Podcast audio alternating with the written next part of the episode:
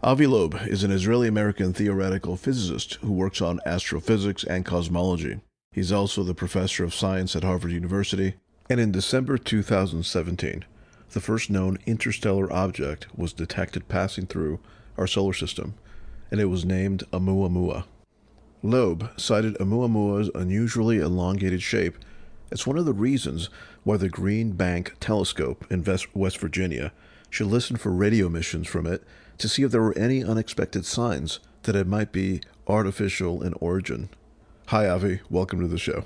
Hi, Evan. Thanks for having me. My big question for you is, it's a broad one. What is Oumuamua? Well, Oumuamua is an object that was discovered on October 19th, 2017, by a telescope in Hawaii called Pan-STARRS, and because of that it was given this name, Oumuamua, which means scout in the Hawaiian language. This was the first object from outside the solar system that we spotted near Earth with that telescope, and it was the size of a football field. And of course, the first thing you can think of is, if it came from outside the solar system, and we know that because it moved too fast to be bound to the sun, then maybe it came from another star, and it's just like the rocks that we have seen already in the solar system, except that it came from another system like the solar system. But then as astronomers collected more data about it, didn't look like anything we have seen before, didn't look like a comet. Or an asteroid. A comet is a rock covered with ice, and when it gets close to the sun, the ice evaporates and you see a cometary tail of gas and dust, water vapor. But there was no such tail visible around this object, and moreover, the Spitzer Space Telescope looked for carbon-based molecules, didn't see any traces of that, and so it was definitely not a comet of the type that we have seen before. And then as it was tumbling every 8 hours, the amount of sunlight that was reflected from it changed by a factor of 10. You have to understand that we identify such objects, we find them by the reflection of sunlight. The sun acts as a lamppost that illuminates the darkness around us and allows us to see objects passing by. And this one, as it was tumbling, changed its brightness by a factor of 10, which meant that it has a very extreme shape. And the most likely shape is that of a pancake, a flat object, based on the change in the reflected light. And so that's very unusual, a factor of 10, and we usually see at most a factor of 3. And so in addition to that, as it was moving, there was an excess push acting on it, in addition to the force of gravity, which we know how to calculate from the sun. And this excess push, the only way I could explain it was as a result of reflecting sunlight. And for that, the object had to be very thin, sort of like a sail. But nature doesn't make such objects that are so thin. And in fact, in September 2020, just last year, there was another object detected that exhibited a push away from the sun by reflecting sunlight with no cometary tail. And it was discovered by the same telescope in Hawaii. And the astronomers figured out, actually this object that was given the name 2020SO is actually a rocket booster that was launched in 1966 as part of a lunar lander mission. And so we know why it was pushed by reflecting sunlight, because it had very thin walls. It had the large area for its mass, and that's why it behaved sort of like a sail. So we know that we produced this object artificially. It's a rocket booster from 1966. The question is, who produced Oumuamua? So can Oumuamua also be a space debris from another era? No, because it moved faster than any chemical rocket that we can launch. And moreover, it's not bound to the sun. So, it's just impossible for it to be a relic from Earth. And how many meters per second are we talking about?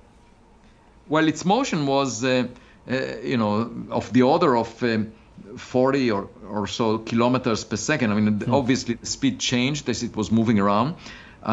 So kilometers per second or miles per second, it's really a very high speed. But in astronomy, this is the characteristic speed by which, objects like stars move through interstellar space. So it's tens of miles per second. Tens of miles per second. Now, that's really fast. Now, why isn't the scientific community open-minded about the idea that this might be extraterrestrial in nature? Well, there are many reasons for that. I've been working on other topics throughout my career, and I've written by now more than 800 scientific papers and published 8 books on different frontiers, including the early universe, the first stars that were lit up in the universe, sort of the scientific version of the story of Genesis. Also, I worked on black holes. In fact, I'm the founding director of the Black Hole Initiative at Harvard, where we imaged a black hole in M87. That was the first image of a black hole that was obtained in the conference room of our center. And I worked on the nature of dark matter and all kinds of questions, scientific questions, for which we don't have the answer yet. And in some of those instances, when the evidence is not sufficient, you suggest possibilities, you suggest ideas. And I should say I suggested ideas that are far more speculative than this, but was never, I never received the pushback of the type that I received to this possibility that Oumuamua was of artificial origin. And if you ask me why, I would say for several reasons. One is it takes scientists out of their comfort zone because, the public is extremely excited about this subject. And there are stories, of science fiction. There are all kinds of UFO reports, and so scientists shy away from that because they maintain activity sort of separate from the public's interest. That I find that separation to be actually inappropriate. I think we should actually reflect the public's interest because then. We're actually doing our job. We're funded by the public, and we are supposed to echo the public's interest. And the second thing is, it touches on a very emotional aspect of our existence, which is our ego. And it's much better to think that we are special, unique, and the smartest. And, it started 1,000 years ago when, or thousands of years ago when people argued that we are at the center of the universe. And Aristotle, the ancient Greek philosopher, argued that, and people believed him for 1,000 years because it flatters our ego to think that we are the center. And then Copernicus and Galileo recognized that based on the data that they had, that most likely the Earth moves around the sun. And philosophers basically refused to look through Galileo's telescope and put him in house arrest. But that didn't change the fact that we are not at the center and we move around the sun. And, when my daughters were young, they tended to think that they are the smartest. And when we took them to the kindergarten, that was a psychological shock for them to see other kids that might be smarter than they are. And so, for our civilization to mature, we need to meet others. But if we keep our windows closed and the curtains closed, we can argue that we are the smartest. We can argue that we don't have neighbors. And we can argue that we need extraordinary evidence before we even need to discuss this subject, which is pretty much what my colleagues are doing. They're saying, give me extraordinary evidence. Otherwise, I would not be, I would ridicule this possibility. Of course, we can do that. But and it's a self-fulfilling prophecy, because if you're not looking through the window, if you're not investing funds in the search, at the level of the funds that are being used to search for dark matter, for example, hundreds of millions of dollars. If you don't do that, then you will not find extraordinary evidence. So it's pretty much very comfortable to sit in a position where you say, the evidence is not sufficient, but I don't want to invest any funds in that direction. And that's pretty much what happens. And in this way, we can maintain the illusion that we are the smartest, that we are really special, unique, and privileged, which is a comfortable, position to be in. And there is a risk in taking a different position, of course. And most people in academia prefer to, not take risks, rather improve their image so that they can get honors and awards. And that pretty much dictates the culture in academia right now, which I would say is actually less risk-taking than the private sector, which is surprising. You see companies that are willing to consider blue sky ideas much more than you see the same thing in academia, which is supposed to be blue sky. You know, the tenure system in academia is supposed to give you job security, so you can take risks. And that's pretty much what I'm doing. Well, that's very good. Avi, now, what do you think about this newly released Pentagon footage that seemingly shows what are called UAPs, or unidentified aerial phenomenon? As a physicist, as a cosmologist, as an astrophysicist, what does your brain see when it sees this footage? Is it yay, it's some sort of extraterrestrial device, or nay, it's a human and probably military? Yeah, the most important statement in the report is that some of the objects are real because they were detected by multiple instruments, radar systems, infrared sensors, optical cameras, and multiple people seeing the same thing, doing the same thing. And that's an extremely important statement. It's not a smudge on the camera. It's not malfunction of an instrument, one single instrument. It's not illusions by some pilot.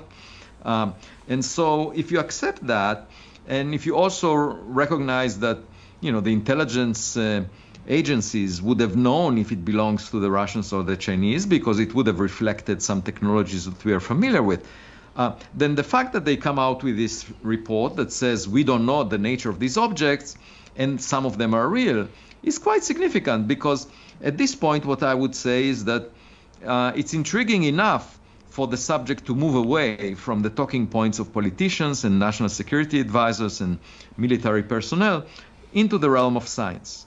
And you don't expect a plumber to bake you cakes, right? So you don't expect officials in Washington, D.C., you know, politicians, to explain to you what you see in the sky. That's the job of scientists. And these people were not trained as scientists. So I'm currently raising funds from the private sector to initiate scientific research into this question so that we can address the nature of these objects, because the public cares about it. And if it's not, you know, other nations spying on us, which is unlikely to be the case, as according to the nature of the reports, then it could be one of two things. It could be some natural phenomena in the atmosphere that we haven't anticipated, or it could be extraterrestrial technology that we also didn't anticipate.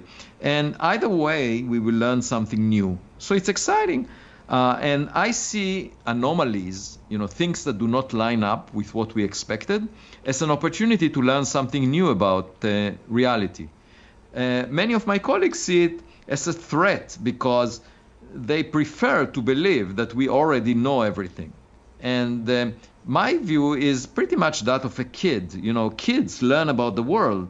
They don't have a prejudice. They just experiment, try to find more about every object.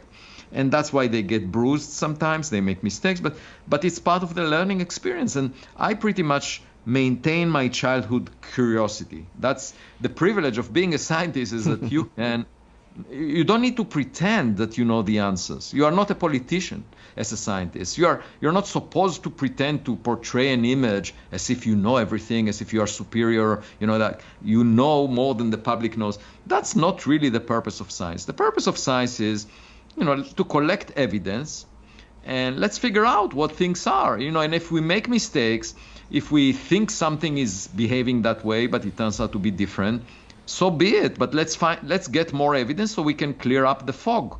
And on the subject of UAP, unidentified aerial phenomena, we just need better quality scientific evidence, data that I think we can collect. Right. And what do you say to those who say, why are these detected around military facilities and structures? Is that a clue about their origin, possibly? No, I would say it's also possible that we have more patrols in those regions. So it's not at all clear to me whether that's just a selection effect. And one way to find out is to put a telescope on a deserted island and monitor the sky there. That's a good point. Do you think there's a correlation between these UAPs and other other systems or the Oumuamua, some sort of information network? Well, it's possible that the reason that Oumuamua was a flat structure, size of a football field, that was tumbling is that it was collecting data from probes that were sprinkled on planets in the inner solar system a long time ago. It's possible. We should not dismiss that. But my point is we should look for more objects like Oumuamua and take a close-up photograph of them in the future, or take a high-resolution photograph of a UAP, an object that was unidentified before, or new objects that resemble those objects that were not identified. And once we have a high-resolution image, like a megapixel image, we could resolve the label on the object and see whether it says made in a country so-and-so on Earth or made on planet X. You know, that will tell us the origin of this. And we can get such an image. It's just a matter of, using telescopes for that purpose. Now tell me about your latest book called Extraterrestrial. What inspired you to write it? And tell me more about it.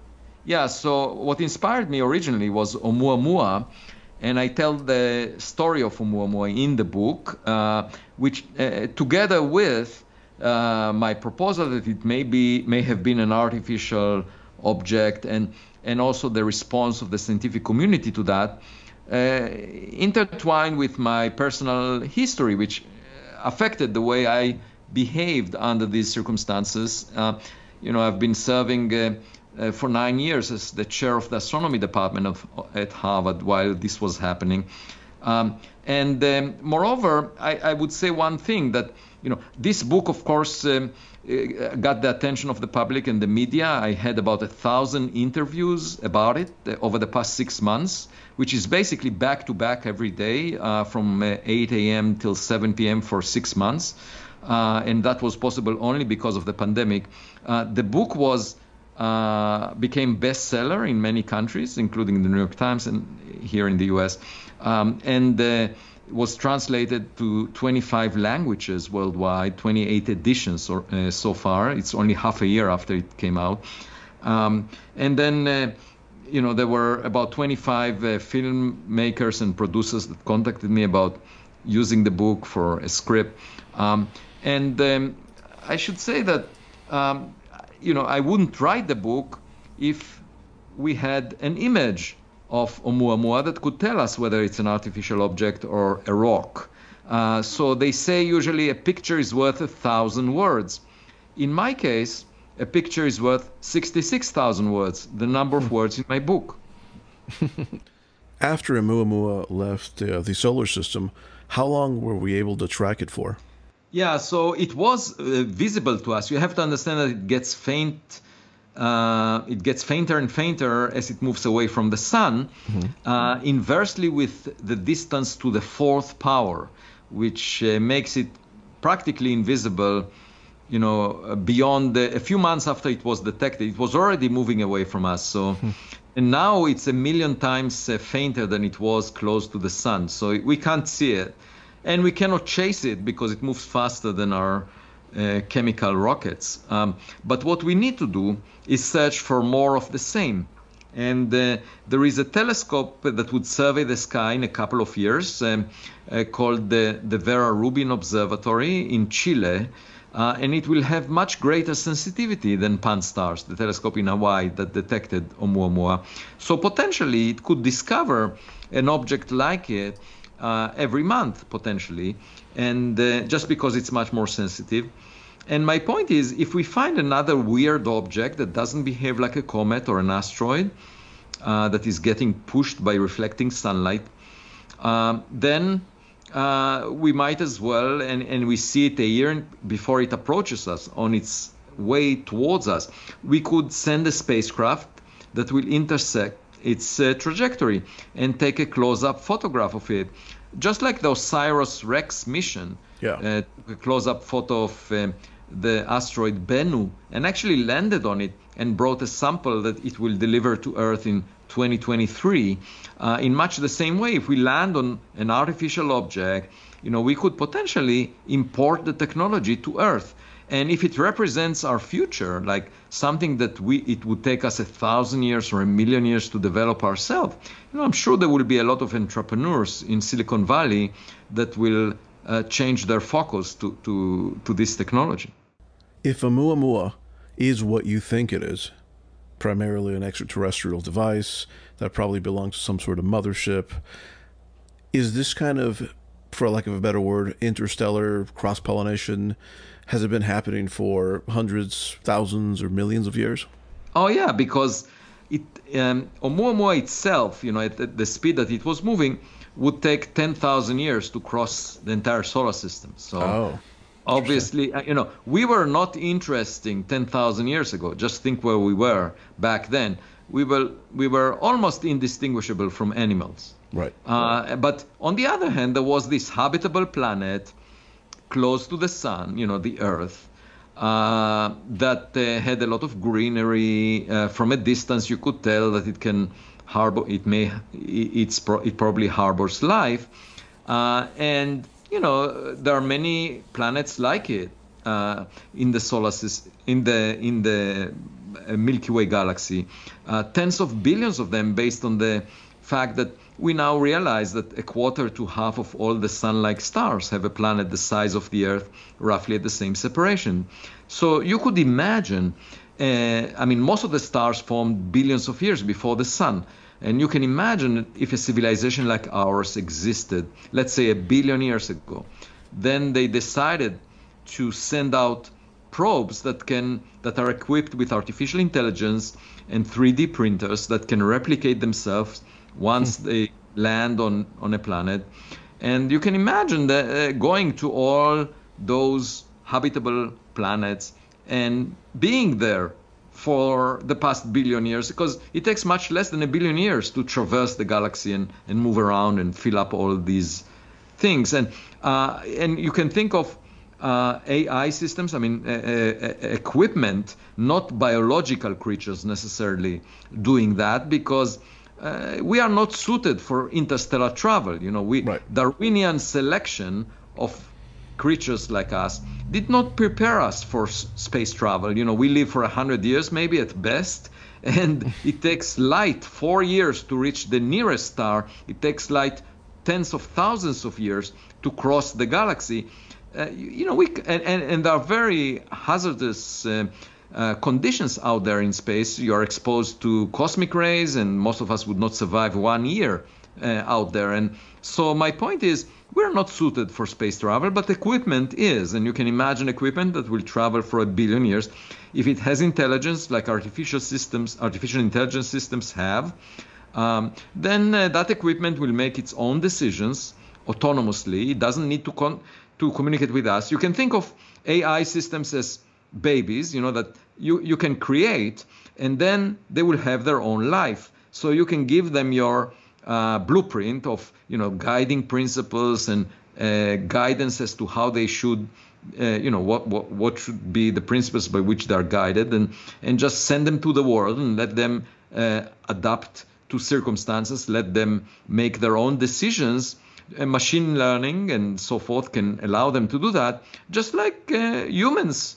You raise them and then you send them into reality, and that may have happened already.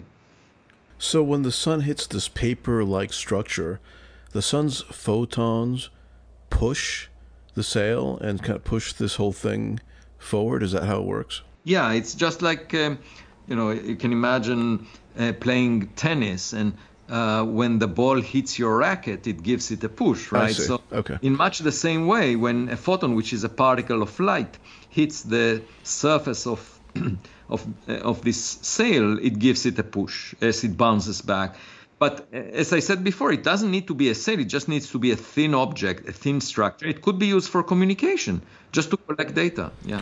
It almost seems like this paper-like structure that's using photons to sail around the solar system would also need a form of navigation or path planning. And you could imagine it almost using some sort of accelerometer a gyroscope to kind of keep track of where it's going and where it wants to go. Yeah, that's right. The key here is, you know, it's a fishing expedition and we don't know what kind of fish we will find. And I think the key is to be open-minded and just use evidence to guide us. And that's the key, getting more data. And the worst we can do is to say business as usual. Forget about it. Right. Yeah, it's funny. I don't know if you know Seth Shostak at the SETI Center. Yeah, I interviewed him and we were talking about it'd be a really great idea for us to send probes up to Mars and send the 3D printers and have the 3D printers create structures, like self-sustaining structures and things like that. And he poo-pooed the whole idea. He's like, why would we do that? We would never. And it kind of reminds me of what you said earlier in academia, where there's kind of like this closed-minded view of a lot of this kind of stuff. Yeah, well, unfortunately, you know, the reason I seek intelligence from space is I don't find it often here on Earth. And if another civilization were to look at us, you know, we are wasting a lot of resources and fighting each other, trying to feel superior relative to each other. And I define intelligence as a culture that adopts the principles of science, which are cooperation and sharing of evidence-based knowledge. And there are two key ingredients here. One is cooperation, and the second is evidence-based. And what Shostak is doing is basically saying, oh, there is no point in doing this, searching for that.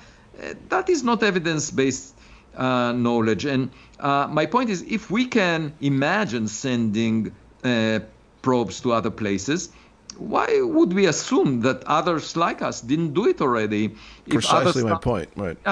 Yeah. So we should be completely open-minded. And the strange thing, you know, the amazing thing, you talk to people that are that's their job, right? He is in the SETI.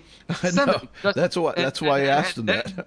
Yeah, but I find that remarkable, right? Because he was supposed to advocate for anything related to that, but instead, what he's trying to do is protect the mainstream approach, saying, you know, let's be careful, let's not think too in directions that are too risky. Right. And I think, you know, that's part of this mentality where the subject is being ridiculed and he's worried about how he will be perceived. So for me, you know, I'm acting just like basketball players are supposed to act, where they have to keep their eyes on the ball and not on the audience. But unfortunately, most scientists, including Seth, and you know, he keeps his eyes on the audience. He just wants many likes on Twitter, and a lot of these people. And so, you know, I hope to change this culture, and I can guarantee to you that what will happen is, if I get this research initiative funded, and then it becomes a mainstream activity, because a lot of people are interested in that. There is money coming from the private sector. More money is infused into science that is exciting, so young people get into it. Then at some point everyone would say, oh, of course, you know, this was a subject that everyone cared about for many years, and in fact I advocated for that in the 60s, Shostak would say, and it's nothing new. And then he would say, I said it before, and I argued for that, and that was... So my point is, when you look at the audience and not on the ball, you can always claim that you actually did not suppress the study. But I think by now we have everything documented. So any historian that would like to go back and see what happened before it became mainstream would be able to tell. It has been said that universal truth is not measured in mass appeal. And like you said earlier about the scientists who only embrace ideas that were controversial, but now they're accepted.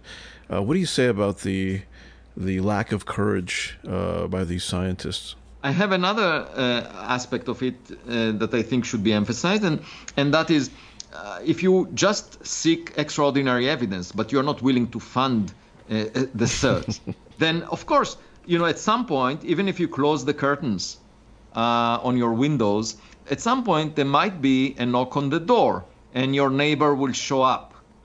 But at that point, it would be too late for you to act responsibly, because the only way you can behave in a way that reflects reality is if you have an advanced awareness of it. And I think it's always good to know your environment, to know if you have neighbors, to collect data. And why would anyone invest hundreds of millions of dollars in searching for the nature of dark matter and not invest, you know, 1,000 times less money in the search for extraterrestrials that are just like us? Why would that be the case? It makes no sense whatsoever. I think you know, it has a potential for impacting society that is far greater. And by the way, the public cares about it. Just put these two together and you will get more funding for science.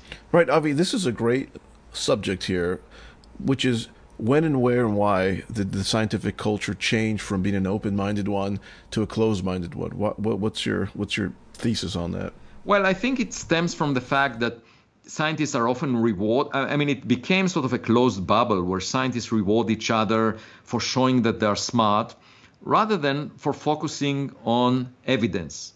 And the proof is that you have a whole culture of theoretical physics, you know, centered about extra dimensions, the multiverse, ideas that cannot be tested experimentally, string theory, and these are celebrated. So these are considered as mainstream, and people are getting prizes, awards, honorary societies, membership, based on the fact that they do intellectual or mathematical gymnastics and demonstrate that they are smart. And the question of whether there is any evidence, you know, empirically, experimentally, for what they are talking about is irrelevant in that culture.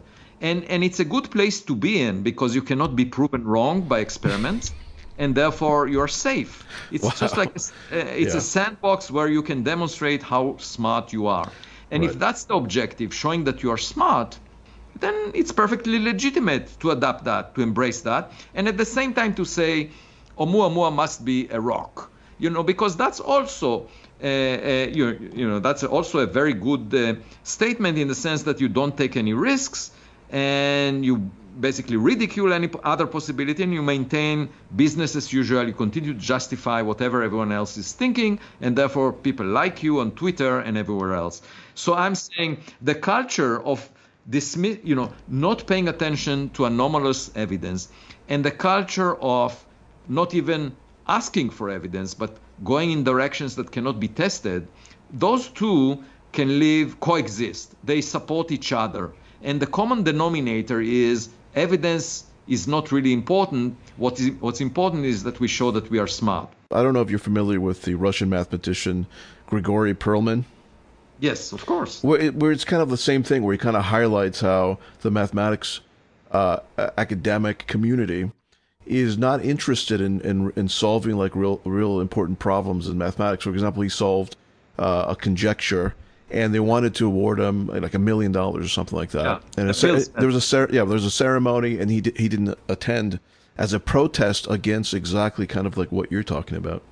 Yes, I agree. I mean, that's the reality of the situation. What you hear from me is not hallucinations. You know, I was pretty much I served in many leadership positions, and you know, at some point when my parents passed away a few years ago, I decided, you know, we live for such a short time. Why pretend? Why play these games which make little sense?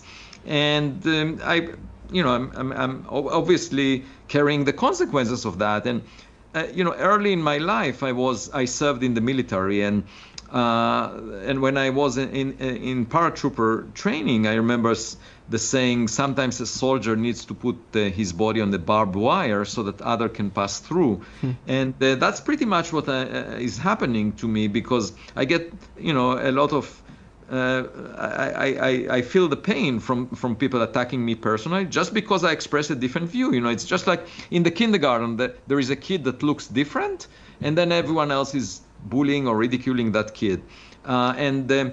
I think it should have been exactly the other way around. The science community should have celebrated a situation where there is something anomalous. People should have been excited should have said, wow, there is something that we didn't expect. Let's collect more data. Let's find out what this thing is. You know, that's part of the excitement of exploring the world. Instead of saying, forget about it, it doesn't, you know, it must be a rock, and ridiculing anyone suggesting something else. I find that really strange. It is strange. When I do read articles of Oumuamua, the depiction or the illustration is always a rock, which I found interesting. Yeah, I mean, it's not just that, but then some people took seriously the anomalies, and they came up with explanations that are natural in origin, that the rest of the community said, yes, it must be that. But all of these suggestions invoked something that we've never seen before, like a hydrogen iceberg, or a nitrogen iceberg, or a dust bunny, a collection of dust particles that are loosely bound. We've never seen anything like it. There are issues with each and every of these explanations, and I wrote papers on why these explanations cannot work. But irrespective, I say, you know, if it's something that we've never seen before, let's collect more data, let's find more evidence. But instead, what you find is, first of all, there was a review paper in Nature written by a lot of people that worked on rocks in the solar system, basically saying, oh, it must be natural, there is nothing to worry about, business as usual, that's it. So they said that, and then you see a group of scientists saying, oh no, actually, maybe it's a hydrogen iceberg, something we've never seen before, and therefore quite interesting. So, and then you see another group saying, oh, maybe it's a nitrogen iceberg. Then you see a third group saying, maybe it's a collection of dust particles, 100 times less dense than air. And I say to myself, if it was obvious to the original team that it must be natural, how come those other scientists, why did they have to write papers that took them months to write, trying to explain the anomaly this way or another way, that in the form of something we've never seen before? So this doesn't hold water. It's not consistent to, on the one hand, claim it must be a rock and natural and nothing special about it, and at the same time other scientists saying, no, it must be something exotic, still natural. You know, that it doesn't make sense. It reminds me of when, you know, in the 1930s, there was a group of scientists, 100 scientists, that decided to write a book against Einstein's theory of relativity, and it was titled 100 Scientists Against Relativity or something like that. And Einstein was asked about it, and he said, you know, if there is something wrong with my theory, it's sufficient to have one scientist explain it. Right. Why do you it goes back to the whole popularity thing. If you have 100 scientists, then it must be true. Yeah, and you know, it's not about that. It's about evidence. Science is about evidence, and not about, because in the days of Galileo, everyone agreed that the sun moves around the earth. You look at the sky, you see the sun moving. What else could be more obvious? You know, obviously the sun moves around the earth, and you know, that's true also when you are sitting in a train. You know, you see everything moving past you, and you say, okay, I'm not moving, everything is moving past me. That's a natural thing to think. But the reality is, we see the sun moving because we are moving. And that is something that took a while for people to recognize. And, you know, the fact that the majority voted in favor of us being at the center of the universe, it would mean that if there was social media back then Galileo would have been cancelled. Not only put in house arrest, but people would cancel Galileo, say, forget about it, ridicule him, and say, that's really ridiculous. How can he dare to claim that we are not at the center of the world? We know it since Aristotle, you know, for 1,000 years. How dare he say that? And so popularity has nothing to do with the reality we live in. We now know we sent satellites, we sent spacecraft. We can see the Earth, we can see the sun, and we see that the Earth moves around the sun. It's obvious, you know, there is no dispute about it now. But just think what people thought thousands of years ago, and to them it was obvious exactly the reverse. So then you ask yourself, is science based on popularity? Is reality really reflecting what most people think? No, obviously not. If you don't look through the windows, you will think that you don't have neighbors. Right. And you know, Albert Einstein can't be spared from thinking about spooky action at a distance, which was quantum entanglement. Yeah, no, I mean, in the last decade of his career, he made three wrong statements, three mistakes. One was that black holes don't exist. The other one, that gravitational waves do not exist. And the third one was that quantum mechanics doesn't have what he called spooky action at a distance. And he was wrong on all three, which is to show that, you know, if you're dealing with reality, if you're making statements about something that can be tested experimentally, you might be wrong. You know, that's part of the learning experience. But the way to avoid that, of course, is not to make statements that can be tested. But as far as I'm concerned, that's very similar to what Bernie Madoff thought. You know, Bernie Madoff told people, just give me your money and I will make more of it irrespective of what the stock market does. And that was a beautiful thought. It was so beautiful that people gave him their money. It was, they were happy to give him their money. He was happy that they gave him the money. Everyone was happy. So if you were to ask at that point, what is the popular idea? You would say Bernie Madoff's idea is popular because it makes the people happy, the people that gave him the money happy, and it makes him happy. Everyone is happy. So based on popularity, this idea wins. When was this idea abandoned? When people asked for their money back.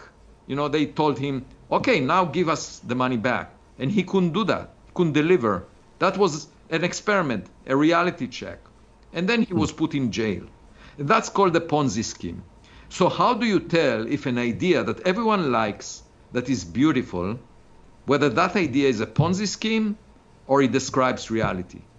The only way to tell is to do the experiment. And that's a key facet of scientific inquiry. You can't rely on popularity. You can't rely on what most people like and think. Or emotion. Or emotion. You have to rely on evidence, which is based on what instruments collect. And that's my point. And how can that not be accepted? How can people say, we know the answer in advance, we don't need the evidence? Obviously, it's a self-fulfilling prophecy, just like the philosophers during the days of Galileo. They didn't look through his telescope, and they were convinced that they're right. Yeah, and it's so disappointing that it's very prevalent in the scientific community and other academic sectors. Now, if extraterrestrials are real, if these probes are alien in nature, do you think it's a good idea to communicate with them, or do you think they'll see us as prey? No, I do think that most likely we will have contact with equipment, and most likely that equipment will be autonomous. It doesn't have time to communicate with whoever sent it. And if I were to think about the most likely situation, it would be an artificial intelligence system that could be smart and learn and make decisions on its own, you know, just like humans do. And then you ask yourself, okay, how can we interpret that? We will have to rely on our artificial intelligence systems, our computers, and in order to figure out what they are doing. It's sort of like relying on your kid to tell you what you see on the internet because the kid has better computer skills. And we will have to rely on our computers. And in a way, it's a race between artificial intelligence systems. We will be sort of spectators in that. And that's, you know, the question of what the intent of those systems is will have to be figured out, again, by evidence. We will have to see what kind of data they are seeking, those systems. How do they respond to what we are doing?